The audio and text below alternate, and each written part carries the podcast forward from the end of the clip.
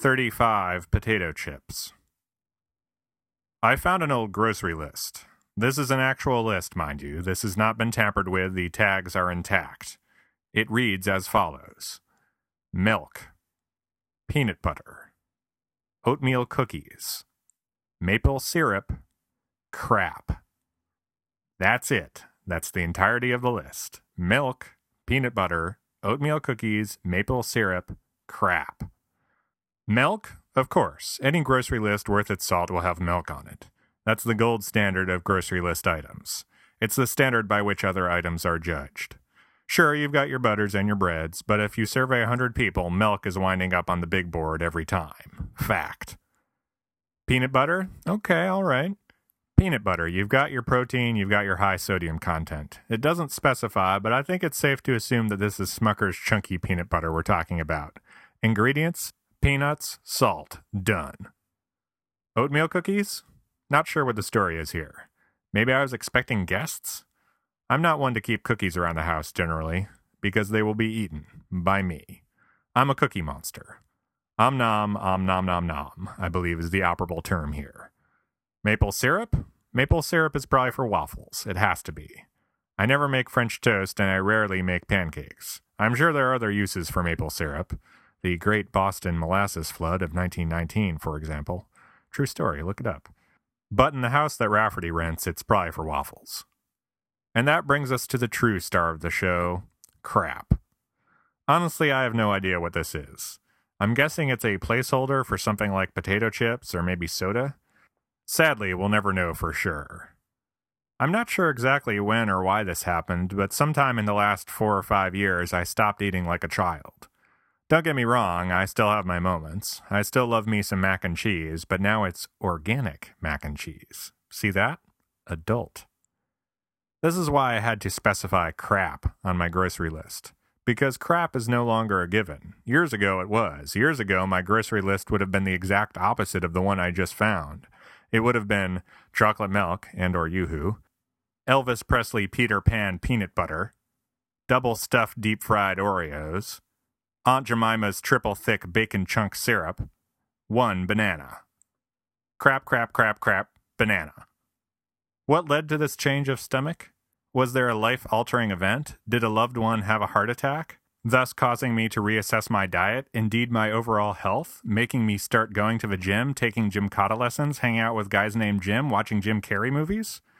No, no, there was no heart attack. Was there some diagnosis in a doctor's examination room with me wearing a paper robe, sitting on a paper covered examination table, reading the newspaper, folding paper origami crayons while listening to MIA's paper planes? No, no, there was not. Like I said, I'm not sure when or why this happened. If I had to pick one moment, though, I suppose moving from upstate to New York City probably would be it. Runner up, finding a full set of wisdom teeth in my deep fried Oreos. Now, this isn't to suggest New York City is a city of health nuts, and just by virtue of moving here, you'll become one as well. Far from it. People say Americans are lazy, but New Yorkers take the cake. Yeah, we walk around a lot, but we also ride cabs obscenely short distances and get our lunch delivered to us, and we go days, months, years even, without leaving a 22 square mile island. Sure, we eat well, but that's only because McDonald's doesn't do free delivery. That said, upstate New York isn't exactly known for its get up and go populace either nor does its food pyramid exactly conform to FDA standards. I know that whenever I go home, the foundation of my food pyramid switches from fruits and vegetables to Taco Bell and Wendy's. Indeed, whenever I go home, I revert to my old ways. To Taco Bell, I say. Two chicken supreme chalupas, my good man, and whatever exotic Mountain Dew flavor you have on tap. Pull up to the next window, dally ho! Ultimately, it's about the path of least resistance. It's convenience. Back home, Taco Bell is easy. It's right there, and there, and there, and there. In New York, it's there, Union Square. I can't think of another one. Chipotle, though, Chipotle is all over the goddamn place. Not to mention a ton of other Mexican joints. Sure, you could eat at Taco Bell, but unless you really want some insurgent blast or shock and awesome flavored Mountain Dew, it's easier to go elsewhere or get delivery from elsewhere. And then you get hooked on elsewhere, and thoughts of Taco Bell become but a distant memory. Think outside the bun, indeed. What does this mean for the future of crap on people's grocery lists? Well, I think crap is safe for now. You see, most people are set in their ways, and I mean that on either side of the crap fence. Some people will eat crap until the day they die, whether it's convenient or not.